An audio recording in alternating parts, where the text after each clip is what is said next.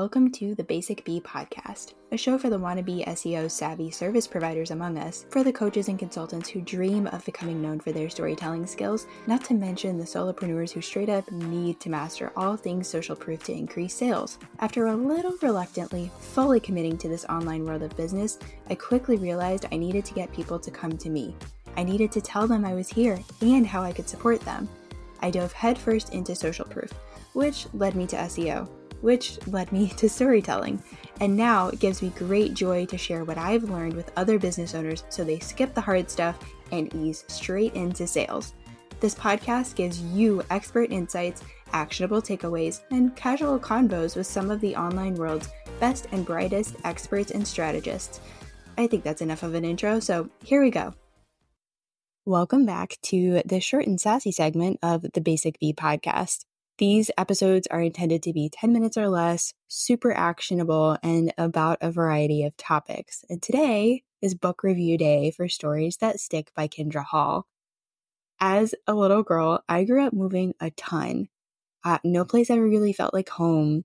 I was born in Kentucky, my brother was born in Michigan, and then all four of us landed in North Carolina, where we moved around again quite a good bit.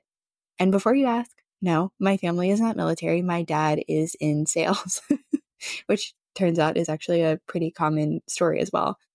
But because of all of the moves and the fact that my extended family is rooted in Indiana, I actually grew up with a lot of fake grandparents. Like there were no kids on the street that Brad and I normally played with.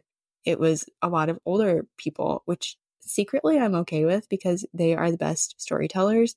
And I love getting sucked into a good story. It is my favorite. I spent many an afternoon across the breezeway with Margaret. She was an incredible storyteller and she also had the best snacks. And don't you dare try to tell me that salted peanuts are not a necessary, simple, staple item in a pantry.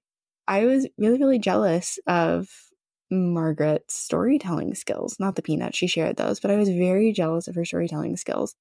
My stories always tend to wander down side streets and stop off for gas on the way to their destination.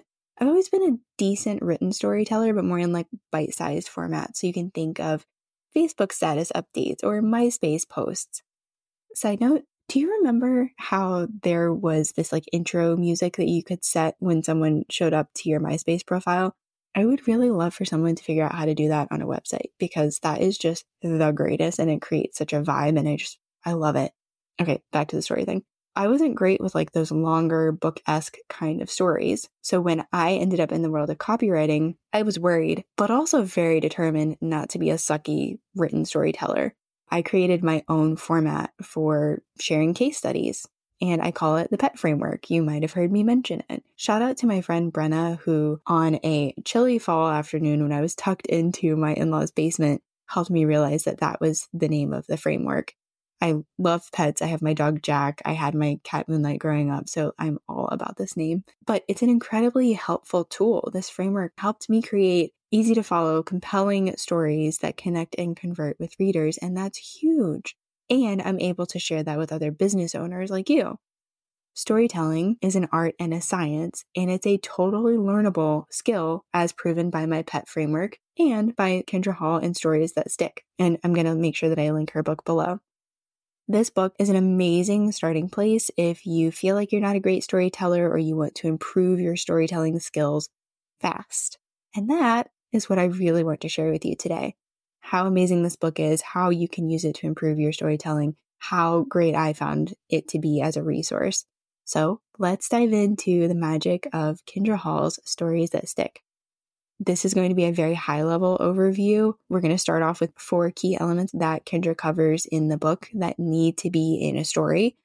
I want you to think back to the story that I shared at the beginning of the podcast because I'm going to pull out those different elements and show you how I wove them into the story. All right, first up is the main character. If we don't know the who, the story falls apart. So we really need to introduce that main character pretty early on. This is something I do with case studies and in the story at the beginning of the of the podcast, I introduce myself as that main character. And that's not normally where I love to live. I, I like to be in more of like the guide position, as Donald Miller calls it in his book, uh, Building a Story Brand. which I should also probably do a book review for. But we want to introduce that main character because we want the reader to connect pretty quickly with someone. We want to know who, we want to let them know, rather, who they are going to be following through this story. In my story, it was me, and I had the, you know, surrogate grandparents as more of the guide for learning how to tell stories. Like I said, I do this in case studies. This is really important in any kind of story that you're going to be writing about or sharing with people. You want to put that main character front and center early on, shine a spotlight on them so that people can connect. The second element are emotions, because if we can't connect, which is something that emotions enable us to do, then the story falls apart. So in the story that I was sharing, I tapped into that wandering feeling. I brought that about by telling you how often I moved and how no place felt like home. And then I was telling you about my stories and how they go down side streets and stop off for gas and snacks. I wanted to paint that picture. And that is something that we want to do with stories. We want to weave in those emotions so that it brings that picture to life. And instead of having it be a drawing on a piece of paper, it actually turns it into more of a movie. It gets you to connect to someone. We started off with the wandering feeling in my story, but then I introduced my framework, my PET framework, and that gave us a feeling of stability and precise next steps. Also, with emotions, we want to have somewhat of a transformation. Emotions enable us to paint that transformation for the reader. Next up, we have the big moment. There's like some big bang up moment because if we can't identify the transformation, then the story falls apart. So, yes, there are, you know, we went from wandering to having those precise next steps, but I needed to give you that aha moment. I needed to share that with you of like, I became a copywriter and oh no, I can't be a bad storyteller because I'm writing copy for people. This cannot happen. And then the pet framework was born. So that was the aha moment from that story the pet framework also has ripple effects into the work that I do now. And I was able to share that with you. This can show up in a case study. This can show up in a story that you're writing about yourself, but we need that aha moment. And Kindra, she has a really incredible section about that in her book. So highly recommend reading it. The fourth and final element that all stories need specific details. Because if we can't picture those key moments, we can't connect and the story falls apart. So we need specific details. Like in the story that I shared with you, I wove in details like the states I lived in, my neighbor slash fake grandma, Margaret. I told you her name. I told you where I was sitting when the case study format came to me. All of those different specific details enabled you to really have that more like a mini movie play out instead of it being a drawing on a piece of paper. It made the story come to life and you had this mini motion picture playing in your brain as you were listening that is a really critical part of any kind of writing is painting those pictures, having them be mini motion pictures. We need things to really come to life, to really sparkle, to really shine so that we can really feel it. Not only does Kindra do a really good job of guiding readers through those four elements, she also shares that there are four unique types of stories that business owners should include strategically in different places in different moments. And I'm going to be briefer with these types of stories because Kindra just does like such an incredible job of telling you about these four types of stories, giving you examples of when it actually came up in her work, and then giving you specific things to think about so that you can come up with your own stories and know when to share them. Super short, four types of stories. The value story why should someone get your thing or work with you? What value do you provide? What is the benefit of working with you? Second is the founder story. How did you get where you are today? What was your journey? What was your story? The third one is the purpose story. So, this is really more of an internal story. It's built to align and inspire employees or anyone who's working with you. And the last one is the customer story. This differs slightly from the way that I write case studies, but it is letting the customer actually share their story in their own words. So this, you could think of it more like user generated content on places like Instagram and TikTok. What product did you get? How did it help you? You're telling that story in your own words, in your own way.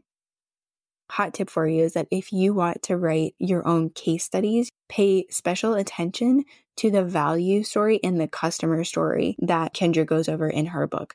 Because case studies, the way that I write them, combine those two story types. Kindra does a really great job. She shares some really excellent examples of different stories. She opens with a story about her husband who buys something that she was like, he never would buy this, but he bought it simply because of a story. It was really incredible to hear that. She walks you through different stories about her clients and people that she worked with and how it felt like, oh no, there's there's going to be no story here and then all of a sudden like a story appears and the thing comes together perfectly. Something else I should mention is that if you like audiobooks, Kindra reads this one. It's author read, which I love because they know the story and they're able to really bring it to life in a way that nobody else could. But I also kind of want to get a physical copy of this book when my boyfriend Daniel and I find our home because I want this in my library. It's something that I refer back to and I absolutely love. The moral of the story here is that stories that stick is amazing. And if you feel like you want to improve your storytelling skills or you feel like you are starting from scratch and you don't possess any storytelling skills, you're definitely going to want to buy a copy or borrow it from your library. And if writing story based case studies backed by SEO about your clients is on your to do list in 2024, you are going to want to make sure that you grab the profitable case study roadmap, which I will make sure is linked in the show notes. And that's a wrap, my friend. Happy storytelling. That was really something, wasn't it? Let that really sink in and guide you toward being the answer to even more Googled questions. Thanks so much for joining me this episode. You are the reason this show exists and that it keeps growing. You know, thanks to all those follows and reviews. if you know someone who could benefit from what was shared, send it to them. We don't do shy around here. If you thought of clarifying or follow up questions while listening, you know what to do. Say hi on Instagram. Check the show notes for all the things that were mentioned, and I'll talk to you soon, friend. Okay, okay, you get it. You know SEO is important, but no, you're not interested in learning another skill. Who has the time? But who are you supposed to trust with the task of getting SEO to work for you? Someone who won't ghost you mid project or treat you like a dum dum lollipop. Someone who actually wants to empower you and your team with all things SEO. Hi, yes, it's me, Brittany, and you are the person I created the SEO packet for. You're curious, you want to understand this thing better, but like only a little bit. You don't actually want to do the doing. This way, you get the key SEO stuff super fast and you get support throughout and beyond the project. No more letting Google gift you the wrong SEO strategy. Time to put the right words in the right places and get found online by the right people. Find all the info you need below.